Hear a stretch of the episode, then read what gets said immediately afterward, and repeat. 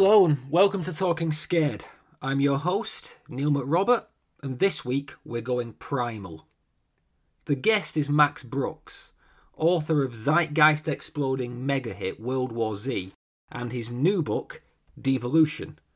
It was published last year to great reviews, including, I have to admit, my own in the UK Guardian. Links in the show notes.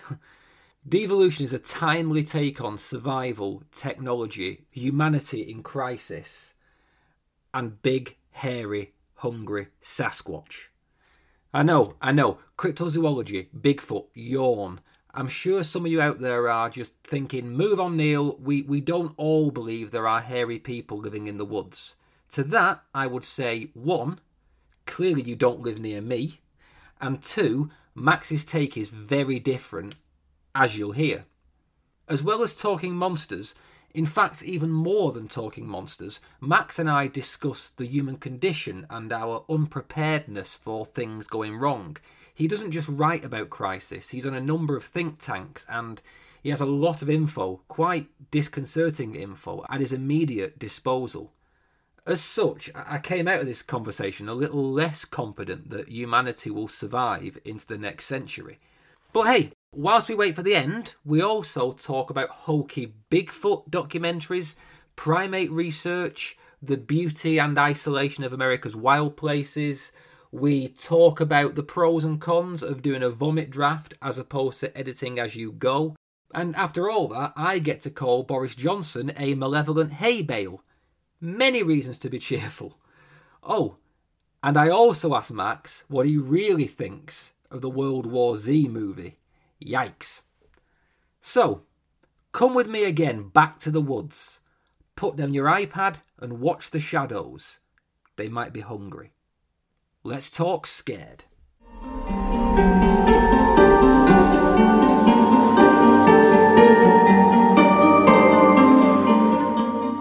Well, hi, Max, and welcome to Talking Scared. I'm delighted to have you here. Good to be here. How are you, and where in the world do we find you today? I am in delightful Venice Beach, California. Amazing. Is, is the sun shining? No, we have what's called May gray. Uh, the California coast, for large parts of the year, are, is very well socked in. It's uh, it's almost English weather, where we get um, we just get a, a haze. I would say from May to June, and then maybe in the first months of the fall. Okay, then you've tempered my jealousy a little bit.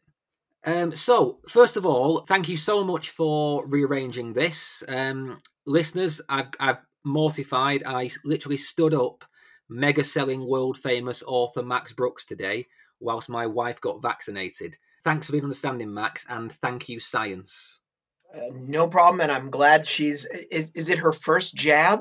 It's her first, yes, and it's it's mine tomorrow, so we will be relatively protected from tomorrow. Have you had yours? Are you okay?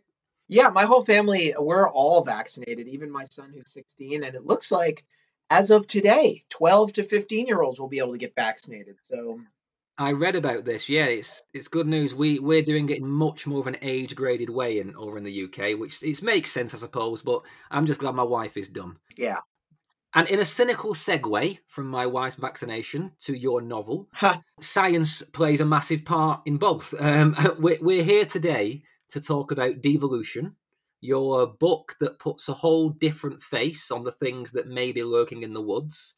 So this one came out last year, but it's published in paperback on June 10th. For those yet to read it, what can you tell us about devolution?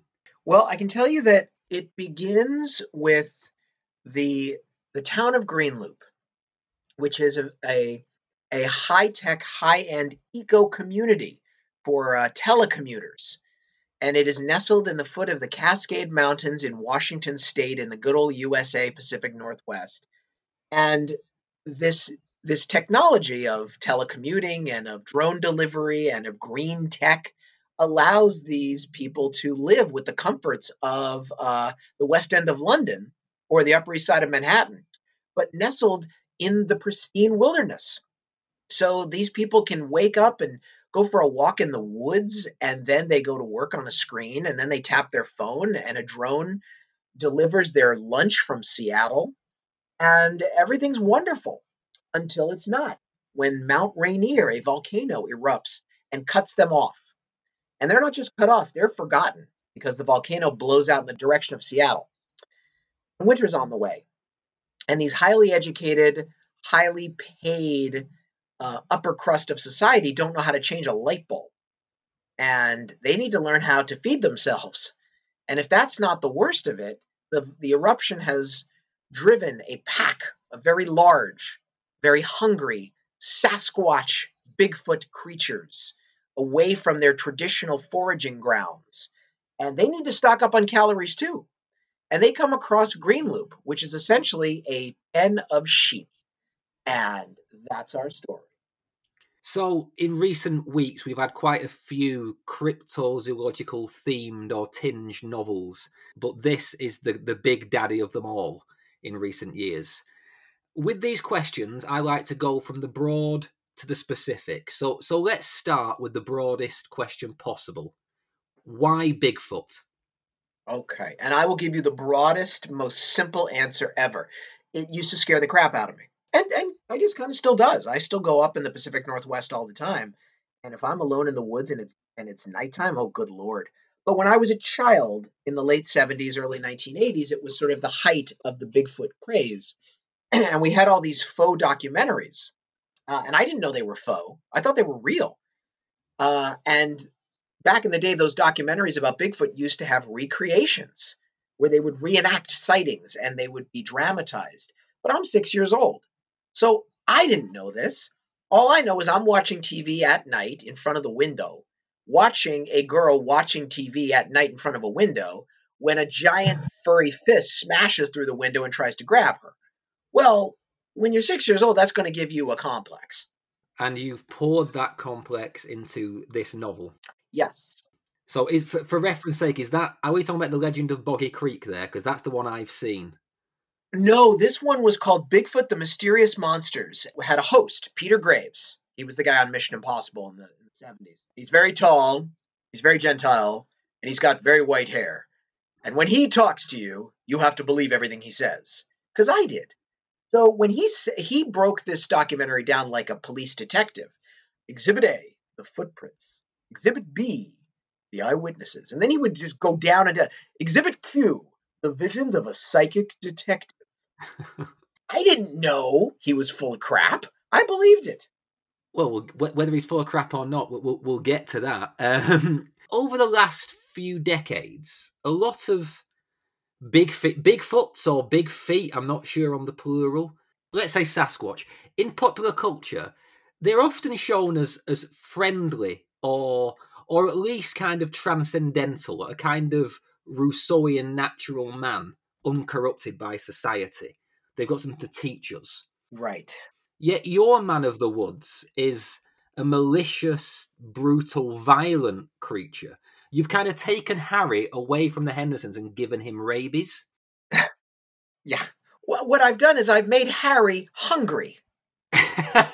yeah, yeah, fair enough. It's nothing. It's nothing more than that, and that that's one of the sort of philosophical uh, themes in the novel is human beings need to stop putting their morality and their artificially created notions of good and evil on nature. Nature has no morality. Nature is neither good nor evil. It just exists. And if you don't understand nature's rules and don't obey it and, and try to assume like Rousseau did, you know, I mentioned Rousseau in the book. If you assume that nature is a garden that can be tended and controlled, you're going to be in a lot of trouble. Well, yeah, and these people are in a, in a great deal of trouble, both from nature in terms of Bigfoot and in terms of their inability to cope with the natural world in the raw. But let's say we let's stay with Sasquatch for now If we move on. Why were you attracted to this quite different, terrifying version of Sasquatch? And did you base it on anything? Did you do like a lot of primate research or things like that, or was it just imagination? Oh God, never, never imagination. Nothing. I mean, my hero, my model is Tom Clancy. Okay, would not have guessed that. As someone who grew up with with just crushing dyslexia, uh, I always sought education wherever I could find it, and I wanted it from my books. And what I loved about Clancy was he took Ian Fleming's sort of middle aged white male psychosexual fantasy of James Bond and threw it away. And he replaced it with hard research. Because Tom Clancy was a, a, wannabe and a nerd, and he spent all his time in the library. So you walk away from uh, Hunt for Red October or my favorite of his books, Red Storm Rising, and you are educated as well as entertained. And that's the kind of writer I always wanted to be. So my God, I did years and years and years of research on this, on Sasquatch. Uh, and a lot of it was real primatology. How do real apes react? And it's what I found was very, very frightening. They're neither good nor evil, but boy, if you get them desperate enough, uh, they can be quite violent. And chimpanzees, they hunt monkeys, and I've watched more than enough footage of chimpanzees ripping apart colobus monkeys. At, while they're still alive, and while the monkeys are screaming and trying to crawl away, the chimp is just calmly holding him down with one hand and ripping its guts out with another, and then licking the blood off the leaves when they're done. Well, I think that will probably give my listeners a good indication at the level of violence in this novel. It's a surprisingly bloody feast. I'm fascinated by your research because I can imagine nothing more fun than spending however long researching Sasquatch and having a legitimacy to doing it because you're actually going to write a novel out of it. I would happily spend my life researching Sasquatch, but my wife may have an issue with that. It's weird to say this to you, but the Guardian blurb for Devolution that's included in the paperback was actually written by me. Oh, hey. Um, I, I reviewed this book for The Guardian. I said that for fans of Bigfoot or cryptozoology, this is a referential treat. Now, that referentiality is my favourite aspect of the, the book. It, it's packed with anecdote and trivia and pop culture references to the Sasquatch phenomenon.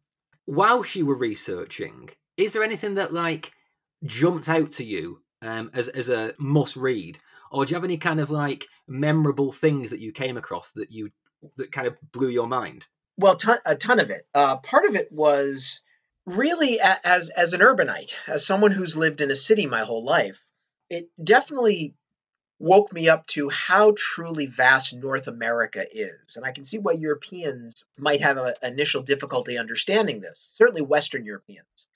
But North America is is vast and most North Americans live in cities and that has been a growing trend for some time. The idea that once you take away air travel or even road travel and have to walk on foot, most of my continent is impassable.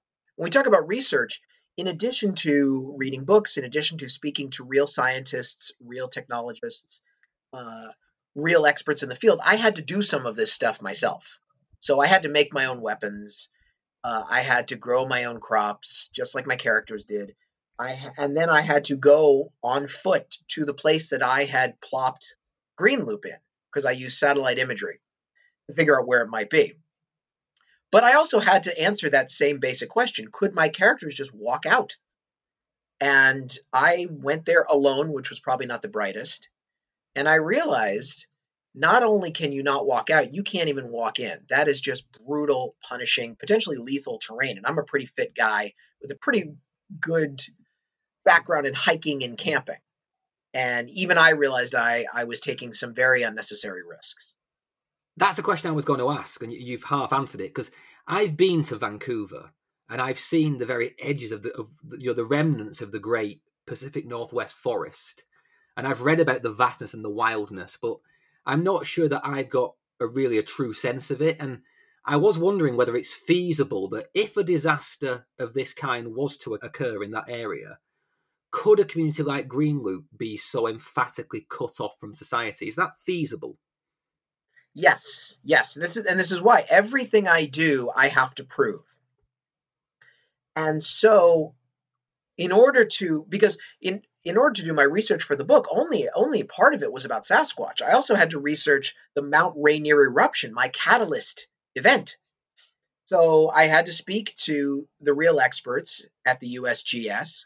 Uh, choosing the location of Green Loop was based in large part on the United States Geological Survey map of where Rainier will erupt when it does erupt, because it will. It may be a thousand years from now, but when it does, there's a specific type of eruption, and that eruption will be in a certain direction. And that was my compass needle. So I had to be very clear about what's going to happen. And sure enough, if Green Loop is in the location I put it in, they would be completely cut off. There's nowhere to go. There's very few roads. And unfortunately, most of the roads that we've built in the Pacific Northwest are in the exact valleys where the lahars, the boiling tsunamis of molten mud, would flow. Right, because it, it is one of the more terrifying aspects of the novel this sense of complete isolation um, within a, a, hostile environment. Yeah, it, it's put me off ever going that deep in the forest in that part of the world. I just don't think I'm up for it. I don't think I could cope in any kind of situation.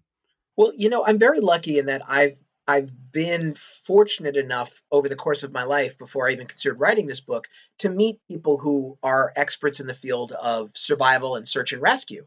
The first time I ever did this was when I was a kid in the 90s working as an unpaid uh, field researcher, field hand for the BBC, and I worked on a mountain rescue documentary in the in the far north of Scotland. So I got a chance to meet search and rescue teams, and they said that they they're constantly busy because people don't respect nature, and they say people go out for a jolly jaunt on Ben Nevis in what looks like good weather, and then the weather turns on uh, within seconds, turns on a dime, and suddenly they're trapped in blinding rain or fog and ice cold, and they don't have any supplies and they don't have a map and they don't know where they're going. And then they have to be rescued. So that was my first, as a kid, uh, introduction to the idea that nature is not a garden, even in a place that you think it would be like the United Kingdom. Well, yeah, I mean, on a side note, it happened to me recently. Me and my friends went for a big, long, epic ultra run running up and down three mountains in Yorkshire. Um, and on the third one, my friend fell and broke a rib, and we were in complete oh. whiteout fog in December in running gear, oh. which is fine when you're moving fast, but when you're suddenly moving right. slow because you're carrying a friend, all of a sudden you're in quite a dangerous situation. And it's the first time in my life, because I'm not really a brave guy, it's the first time in my life that I've kind of confronted the fact that I am not actually safe here. No. This is going wrong and it's going wrong very quickly. Thankfully, we were close enough that we got down and it was all okay. But it, it's, it was a real eye opener. And then when you when you take that, which I was essentially 45 minutes from a town, and you put it in the Pacific Northwest or the Rockies or something like that, it's it's it's quite boggling to the British mind, I think. Apart from the very north of Scotland, we don't have that level of isolation and wilderness uh, anymore. So yeah, I found in many ways that as frightening as the creatures. Yeah. But before we move on from the creatures, we mentioned Rousseau, Jean Jacques Rousseau, the 18th century philosopher. And if anything is the USP of this podcast, is that I'm talking to Max Brooks about an 18th century philosopher. You don't get that on many shows. Rousseau, his theories are often in the background of a lot of monster literature, notably, most notably, Frankenstein, because his argument was that society is a cynical, degrading system, and that wildness and wilderness is actually original purity. Yes, yes. And like Frankenstein, monsters only become monstrous by confronting so called civilization. It's kind of like monstrosity is in the eye of the beholder. Right. That's my take from it anyway. But that ties that that even though your monsters are very monstrous, that thread continues in devolution because there is still this confrontation between a pure bestial wilderness, whether it be, you know, the the the, the landscape or the creatures, and this essentially useless eco community, Green Loop. And and it does seem like you are as consumed by satirizing that as you are with terrorizing it. Is that a fair thing to say? What are what is the target of your satire in this novel? Well, you know, I target uh, in this in this book. Uh, I think in a lot of my my writing, I target bubbles. I target people who are living in a manufactured reality, and believe that their reality is the true reality. They don't understand they live in a bigger world with bigger problems. Uh, uh, intellectual isolation is big because that's the world I, I grew up in. You grow up on the west side of Los Angeles and you meet people who are these sort of intellectual fops who really do believe what they see in front of them is uh, indicative of the rest of the world, and they're completely out of touch. I mean, you see it in American politics, where the American left, of which I am a part of, uh, we lost the country because we lost touch with what most Americans really care about, and we just we couldn't understand. We we still can't understand, and our and our only response is to degrade those people, as Fran Lebowitz calls them, herds of hillbillies. And yet, in that same documentary about Fran Lebowitz, she tells what she thinks is a witty anecdote about not being able to fill her car with gas. She doesn't know how to do it. Well, you know who does know how to, to fill up their own cars? These herds of hillbillies. I, I satirize them, but every every character in my book is based on real people I know. I didn't just invent these people. Uh, the people of Greenloop, these are the people that I grew up with. I spoke to Jeff Vandermeer recently, um, who's obviously got a, got a serious investment in the you know the ecological side of fiction, and he lamented the rise of the so-called tech bro, who he defined as people who are so aggressively interested in fixing a problem that they lose sight of the actual issues at stake. And Tony Durant, the founder of Greenloop, feels like the ultimate tech bro. Oh yeah he's so consumed by the cleverness of, of Greenloop and its its supposed self sufficiency. As Jeff Goldblum immortalized, you were so concerned with whether you could, you didn't think to stop to ask whether you should. Yes. I did have to wonder all the way through whether Tony Durant is based on anyone in particular, a certain car manufacturer with a space fixation, perhaps. Uh, no, Tony Tony Durant is all of them. Tony Durant is he there's a piece of Elon Musk in him. There's a piece, certainly, of Steve Jobs. I think more Steve Jobs than Elon Musk, because I think if if I, I think Elon Musk does have a basic understanding of what he's doing, whether there's morality behind it or not. But Steve Jobs had no idea. Steve Jobs was P.T. Barnum with computers. Uh, he was a he was a total fraud. Which, by the way, he also was responsible in large part for helping American society withdraw from current events and into a safe little bubble of comfort. And the best example of it was the birth of the iPhone. At a time when America was fighting two horrible wars in the Middle East, and American kids were dying, and a lot of Iraqi kids were dying. And instead of him using his his power, his influence to, let's say, create an alternative to petroleum, he invented a phone you can put in your pocket where you can watch the TV show The Office. And that's what he crowed about.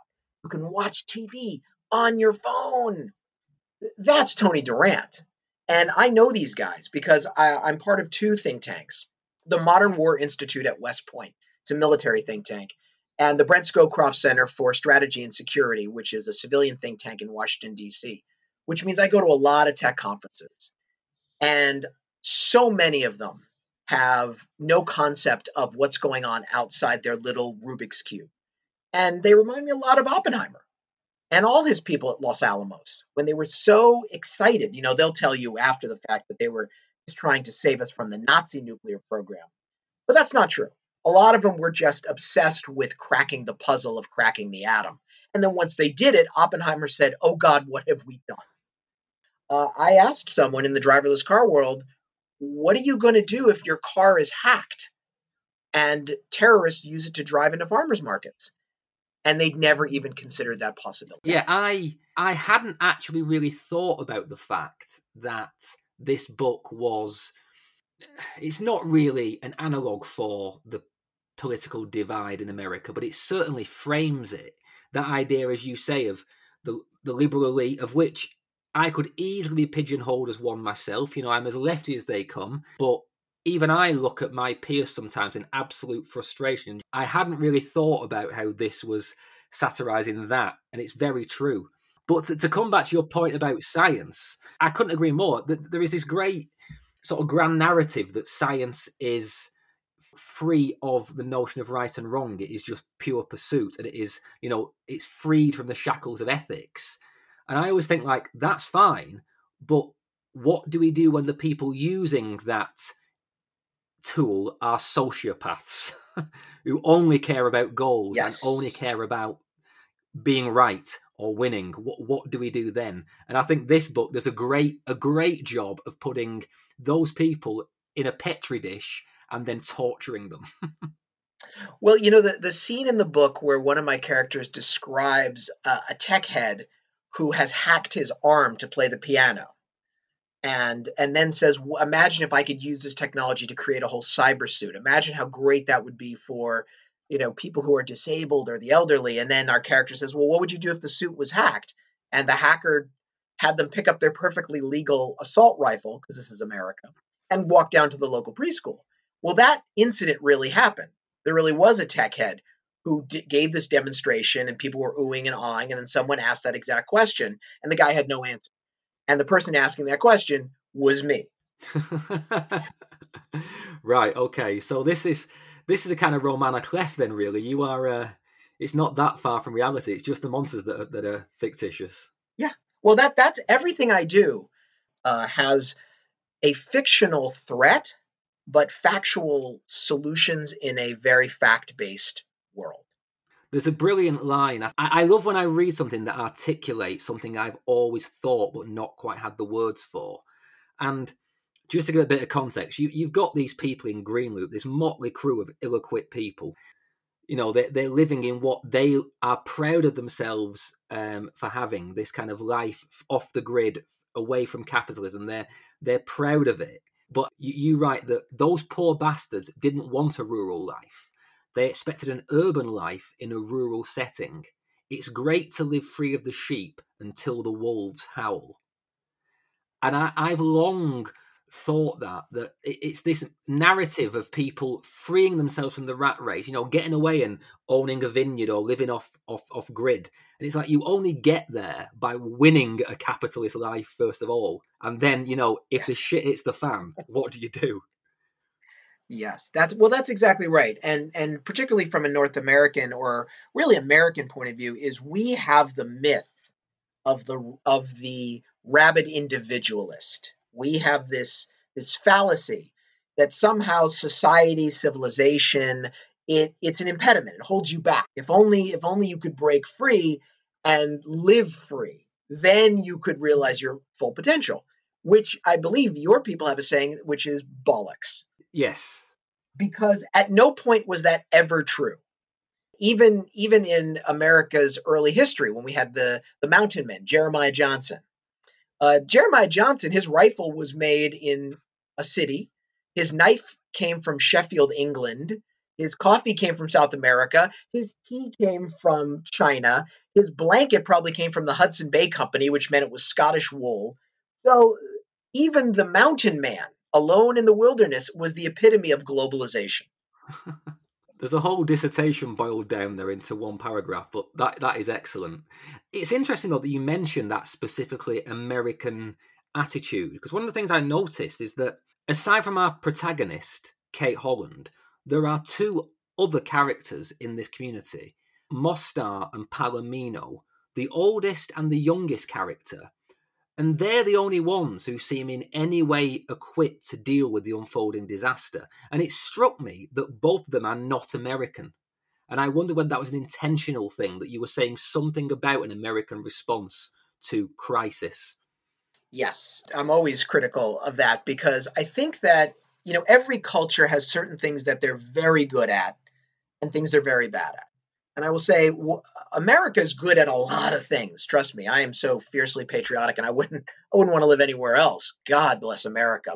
But one of our cultural flaws is our sense of isolationism, and part of that is just simple geography. We don't have to confront the world, and so every so often we forget there is a world, and we think that we know everything, and that our, our grandparents, the World War II generation, had to be brutally reminded of that. And their parents had to be brutally reminded of that in the First World War.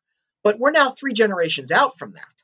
You know, the the old people in America now, the majority of seniors uh, are baby boomers who grew up in the 1950s with TV and indoor plumbing and uh, electricity and big cars. And so we forget that there's another whole world out there that doesn't live as comfortably as us. And I specifically, that's why I specifically wanted Mostar to be from the former Yugoslavia, because the 1990s was sort of the zenith of American isolationism. Cold War was over. Uh, computers were suddenly showing pictures of naked people. Uh, things were great. and you can see why American parents sort of overparented and coddled their generation of children because they really didn't believe there were any more challenges. There was nothing, there was there was no great challenge waiting out there for them. And so your children could focus on your feelings and your pronouns. But as we were doing that, a European country, Europe, not Africa, Europe, was tearing itself apart. Neighbors that had lived together for half a century were suddenly shooting each other in the streets. And specifically, I wanted someone from the former Yugoslavia to say to my insulated, isolated, you know, intellectual parasites that things can fall apart really, really, really fast. And boy, do they.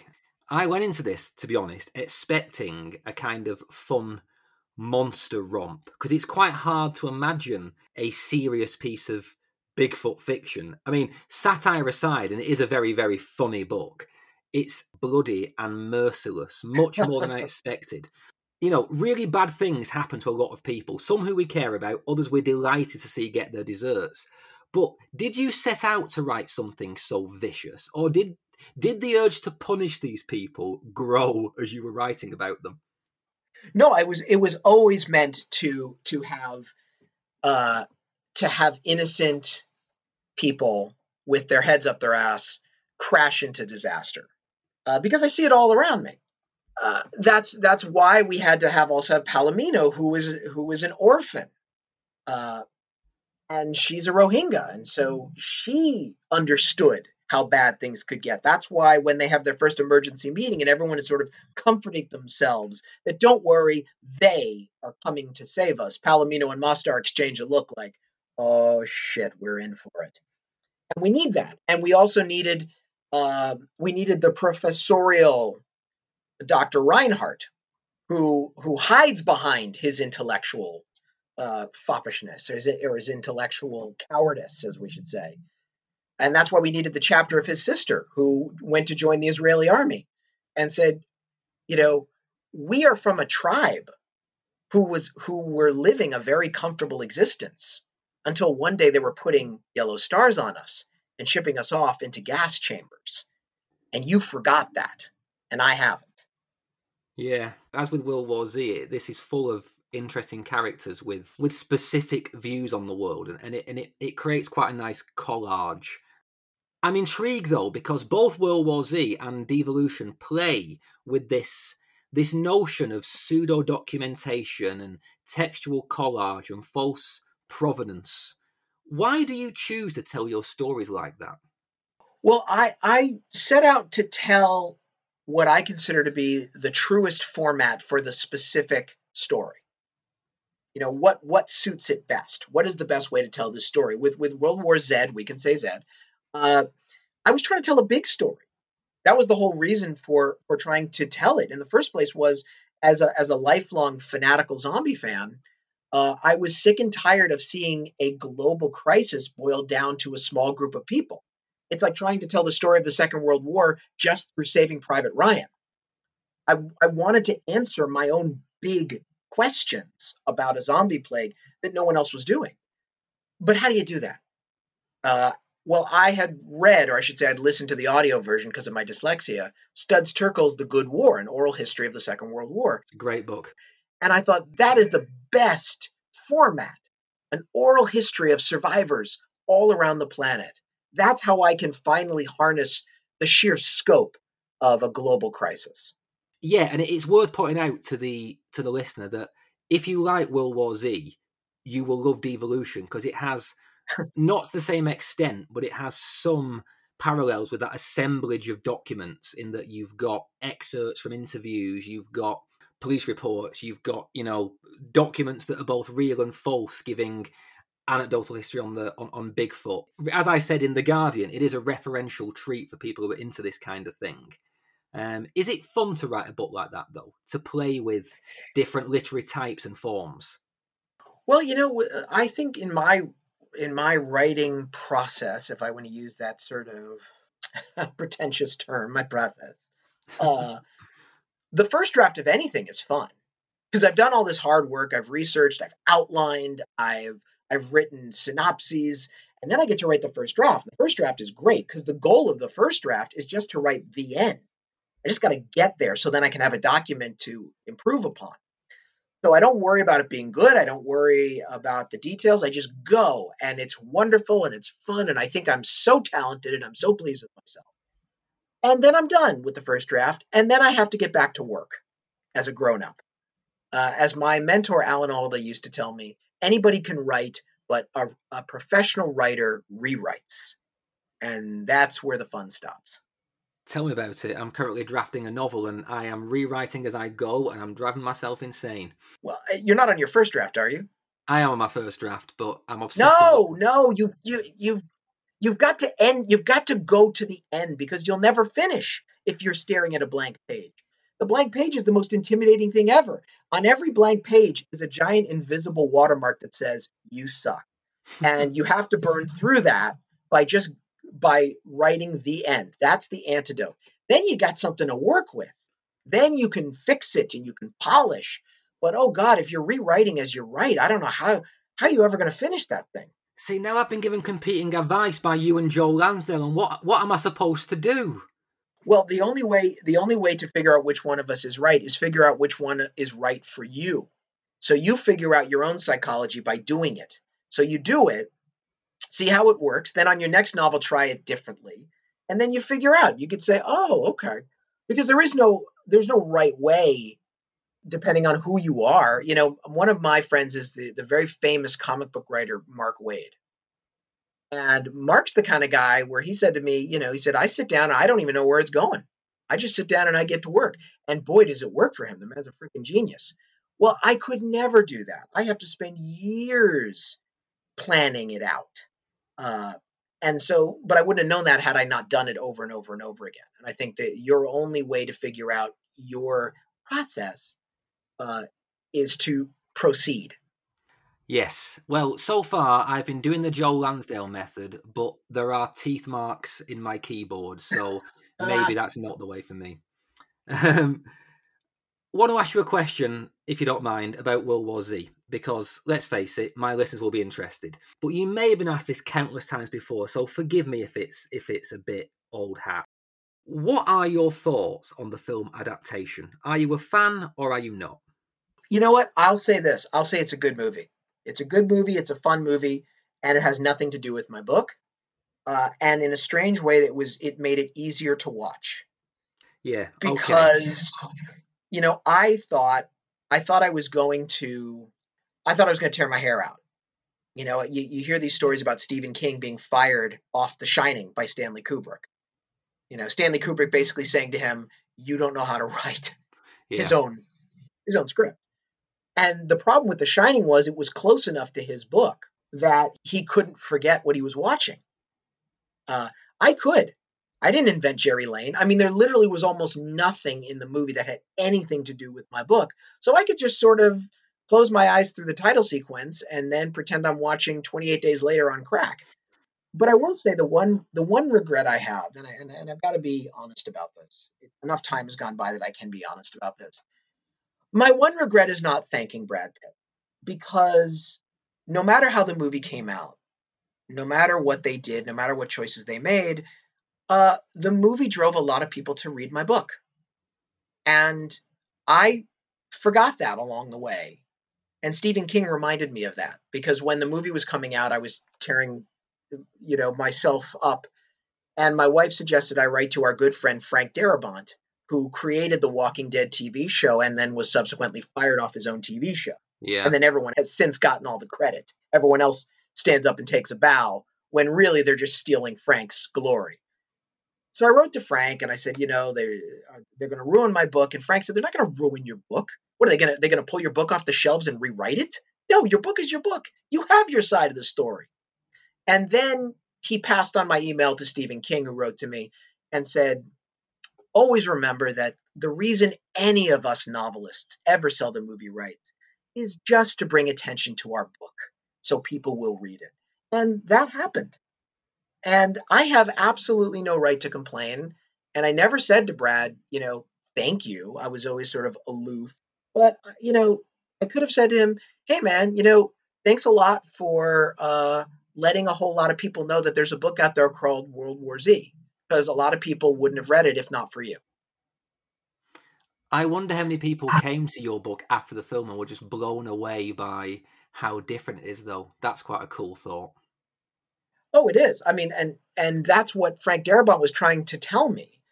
He said, "Look, he said, take it from a, a, screenwriter, take it from a guy who's written scripts and then had those scripts completely rewritten and eviscerated and then produced to where people think that was the script that you wrote because your name is still on there. He said, Max, you still get to be pure. You still get to have your novel with your name. So if anybody was wondering what your vision was, there it is. So you still get to have that. So what are you complaining about? Well, that's that's a philosophical take on it. As a, a fan of your book, though, let me tell you what I think because I have more frustration. Um, no, it's it's a good movie, and I completely take your point. I just think it's a shame that your book came out at the height of the found footage mockumentary boom, and I can't think of any other novel better suited to an ex- experimental mockumentary treatment.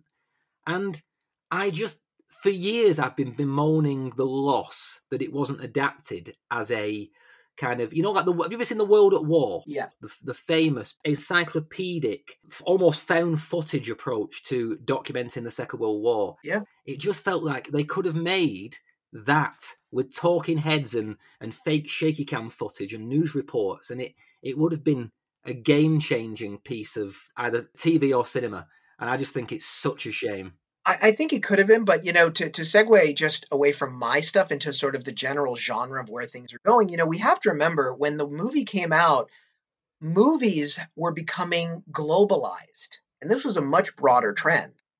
And so movies couldn't just run in the English speaking world, they had to run globally.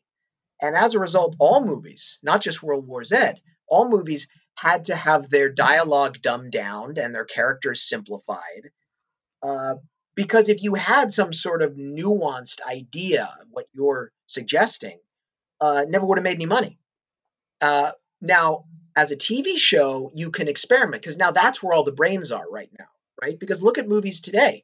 Movies in the cinema are either little teeny art films, you know, Frances McDormand living in a van, driving around, or giant J.J. Abrams, Michael Bay roller coaster rides that basically have about six lines of dialogue. And that's it. And there's no room for World War Z in that world right now. Now, if they ever do it as a TV show, there's room to experiment and there's room to do what you are thinking of. So maybe, you know, you never know. Uh, books books have no shelf life. Look at Handmaid's Tale. You know, that thing is what, 30 years old, 40 years old? Yeah. And now it's this amazing TV show that is being watched all over the world. Well, that's it. I'm going to write to Netflix and offer them my thoughts. that's that's that's the only thing to do. We'll end up soon, Max. We've got a few more questions. Sure. Much of your fiction, and this is, you know, both novels and and your your survival guides, it's been interested primarily in, I suppose, the realization that human life is only precariously sitting at the top of the food chain. Yes. In in whatever that may mean, you know, in terms of sustainable dominance. Um, do you worry about us? Where do these anxieties come from? Oh God. I worry all the time. I worry that we are at a point where we are taking civilization for granted. Because we are exactly three generations out. You know, uh, a gener- even a generation ago when all the grandparents were of, of World War II, uh, you could not be picky about your food. Can you imagine in, in Britain where your grandmother lived through rationing? If you didn't want to eat what was on your plate, she'd smack you in the back of the head. She'd say, You don't know what it was like being lucky to wait in line to get your ration card to just have a little bit. And in the United States, you could not have anti vaxxers, where if the majority of old people had grown up before the polio vaccine, oh my God. But now we've moved enough away that we can afford to be ignorant brats. And it's the ignorant brattishness that absolutely terrifies me because we're forgetting how we got here and how to maintain what our grandparents have built. And that's the danger of things falling apart. I mean, look at what happened with COVID. Had COVID hit us 20 years earlier, would not have been a problem. Uh, I don't know about that. Probably the UK as well, but certainly in the US, we would have been on top of that. We would have knocked that out. But enough time has gone by that we have become soft and dumb and selfish and now America has lost more Americans to COVID than we lost in all of World War II in one third of the time. That's what keeps me up. That's what essentially what you've distilled into devolution, isn't it? I mean, there's one there's one bit in devolution that I think stands for everything you've been talking about today, um, and it's such an innocuous little line. But Mostar, the Yugoslavian woman we were talking about, the character, there's one part where she just turns around to all these entitled brats, for want of a better word, and amongst this digital palace that they've built, she just says, "Do any of you have a paper map?" And none of them do. And I think that that just sums up exactly what you're saying. You know, 20 years ago, as you say, we may have had a paper map to solve some of this. Oh yeah. No, I mean, my grandfather knew how to fix everything in his house. He only called a plumber or an electrician or any kind of specialist when it was outside his ability. But if it was something minor, he did it himself. That's what you do. Uh, nowadays, how many people know how to fix a toilet? How many people know where their fuse box is?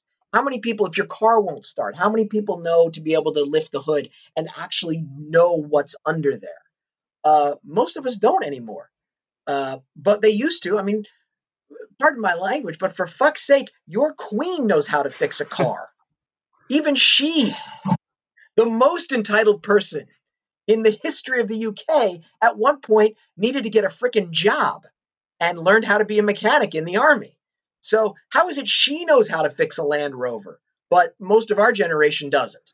I think the boomers are in trouble, but their parents, their parents knew what had to be done. And this is what sort of frustrates me is that, that we've built up enough of a comfortable society that we're able to focus on cosmetic issues and things like that without the, the meat and potatoes issue how to fix the roads, how to fix the bridges. Uh, I mean, poor Canada.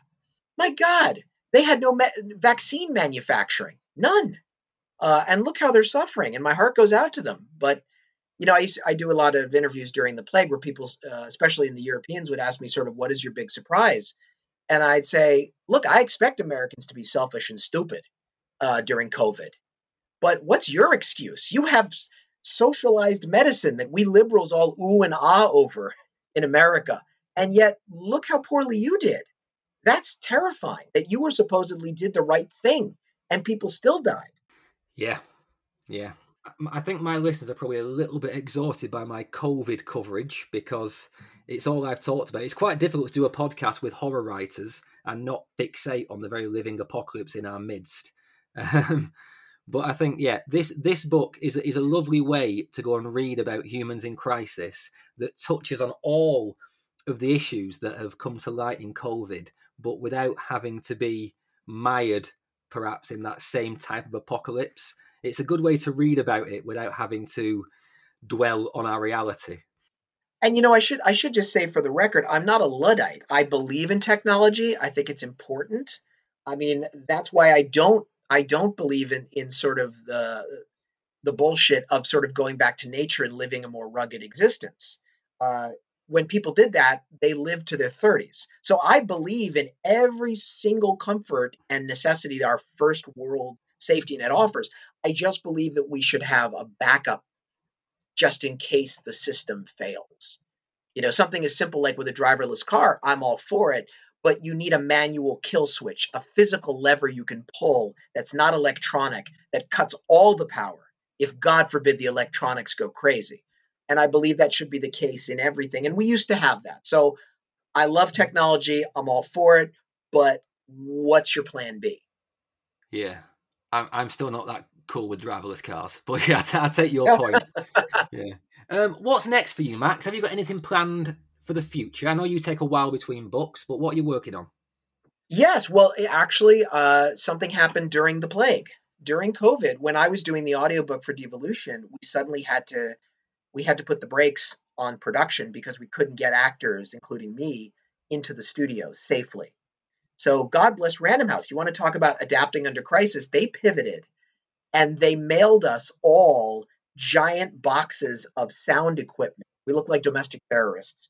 And within these within the sound equipment was a laptop. And you open it up and instantly you are connected via Zoom to a sound engineer who could then walk us all through how to set up a home recording studio, which we all did.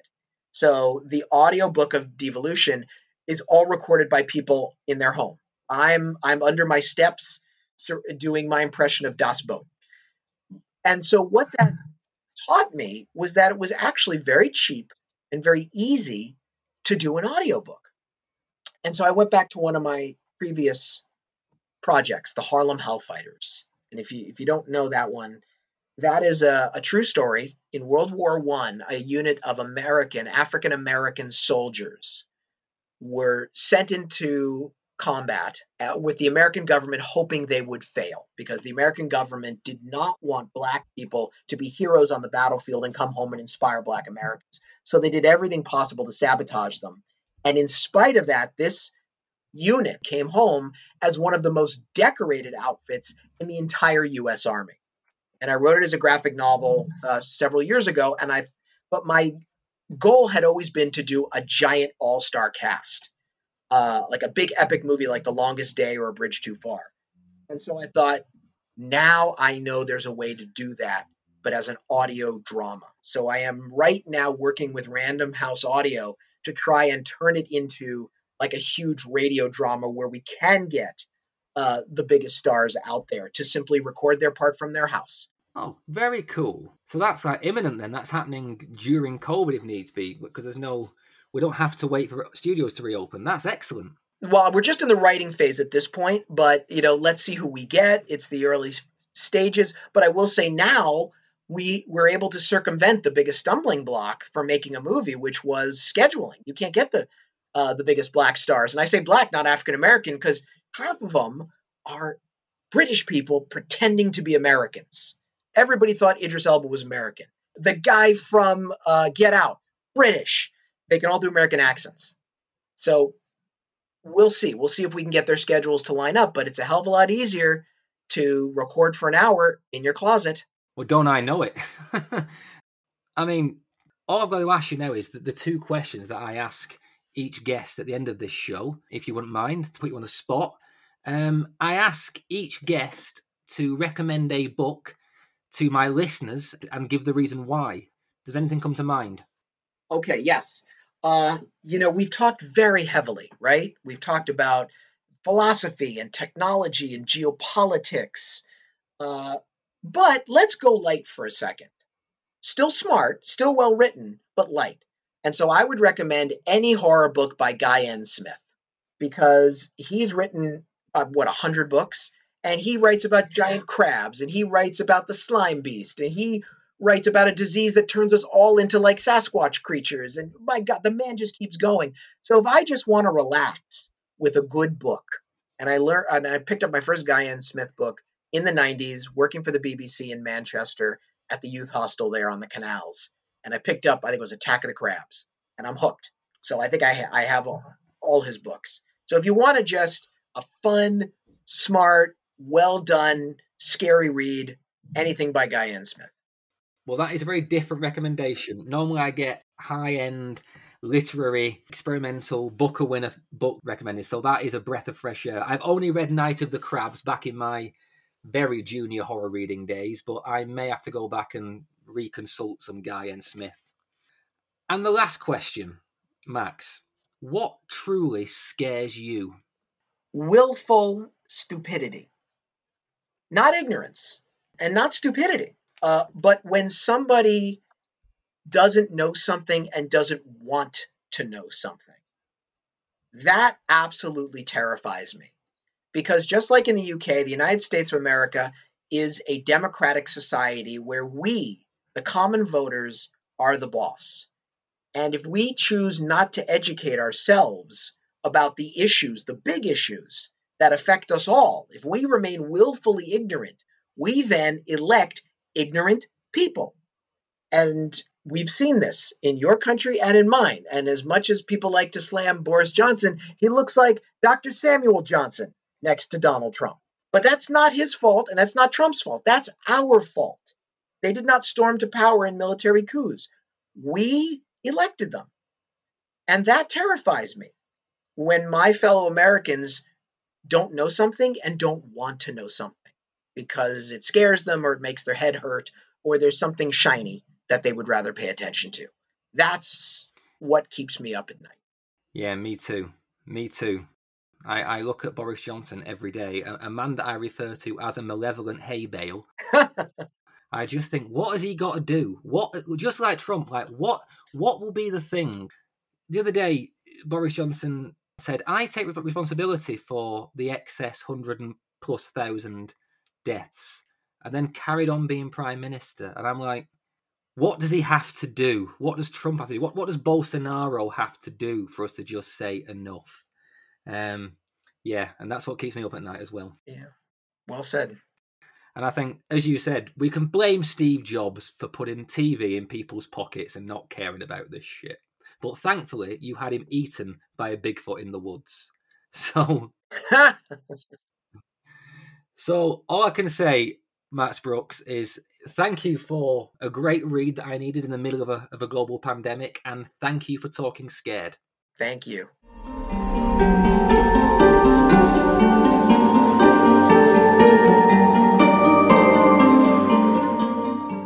Feeling nervous yet? so, just as I was thinking that, you know, post COVID, humanity may stand a chance, Max comes in with his existential baseball bat and breaks it over my head. But thankfully, he at least did it with charm and verve. First off, I really enjoyed Devolution. You can soon hear a fuller review on my Patreon channel. That's the thing I'm going to start doing soon. Full breakdown reviews of each book I discuss on the show. But yeah, suffice to say, it's a brilliantly enjoyable book, but much darker and far more violent than I expected. I'm a nerd for pseudo folklore and pretend documents, and that's one of the two best parts of devolution. All the cool little references, trying to pinpoint the line between fiction and reality. It's just cool. And what a scalpel sharp literary analysis that is. Cool. But it is. The other great part of the novel is the satire. We talked about it a lot, and I won't rehash here, but yeah, you can pick out your friends, your workmates, and yourself in these entitled idiots living in the woods with their techno self righteousness. It's a joy to witness them being eaten. There was a train of thought throughout our conversation about technological dependence and entitlement, and for want of a better word, weakness it's a thing I often think and struggle to articulate because to suggest that, that we modern liberals could sometimes perhaps learn from our unenlightened grandparents and great grandparents, and yeah, I've got serious air quotes around the word unenlightened. To suggest that we could learn from them is it's frankly social media suicide at times, and, and who needs that drama? But Max's book is a great satirical take on this very modern liberal enclave that we all live in, and, and from where we are trying our best to do a little bit of good. But it is an echo chamber, and it's good to laugh at yourself sometimes and, and to know your own limitations. And Max does have a point about learning to fix your own car. Yeah, go into this book with a sense of humour about them, but also about yourself. And, and I think you'll see some things in there that make you kind of wince and also worry about, quite frankly, how you'd cope in a crisis. I'm screwed. What did you all think of Max's take on the movie of World War Z? I thought he was very philosophical and gracious about it. When I tweeted asking for opinions, a, good few people expressed quite how much they hate that film. I don't. I think it's a great first 20 minutes, followed by a fun blast around the world watching some undead gymnastics, and then it devolves. See what I did there? Into this weird final third set in Wales, of all places, with the scope, scale, and presumably the budget of a bad Doctor Who knockoff. Very strange. I actually disagree with Max's take on movies being either tiny or massive. Netflix is saving the Midlist movie. Something like, you know, Fight Club or uh, The Sixth Sense or Unbreakable, those kind of things, they, they found a home, or the, the modern versions of them, they found a home on Netflix. And, you know, World War Z could have been done cheaply and as it should be as a found footage mockumentary with talking heads and gritty footage and awkward graphics. It'd be brilliant, and Netflix, Amazon, Shudder, give me money and I'll make it for you. Speaking of giving me money, yeah, it's that time of the week again, the passing around of the Patreon begging bowl. First of all, I've got thank yous to catch up on. Emily Cardwell, Stuart Sigston, and Nina Sigston, take a bow. You're the latest additions to the Talking Scared Patreon family. Thanks so much for your support. I hope the bonus stuff that's starting to come this very week will feel like fair reward. I've got extra content from Josh Malerman, Zakia Dalila Harris, and Max Brooks answering an assortment of odd questions. There'll be my first Dig Deeper episode in which I start by laying out the books that have truly scared me the most and kind of considering why. Consider it a portal into my broken mind, or, or essentially free therapy for me. Oh, and the reviews I mentioned earlier. Yeah, each month I'll be releasing patron only reviews of the books we've read and discussed.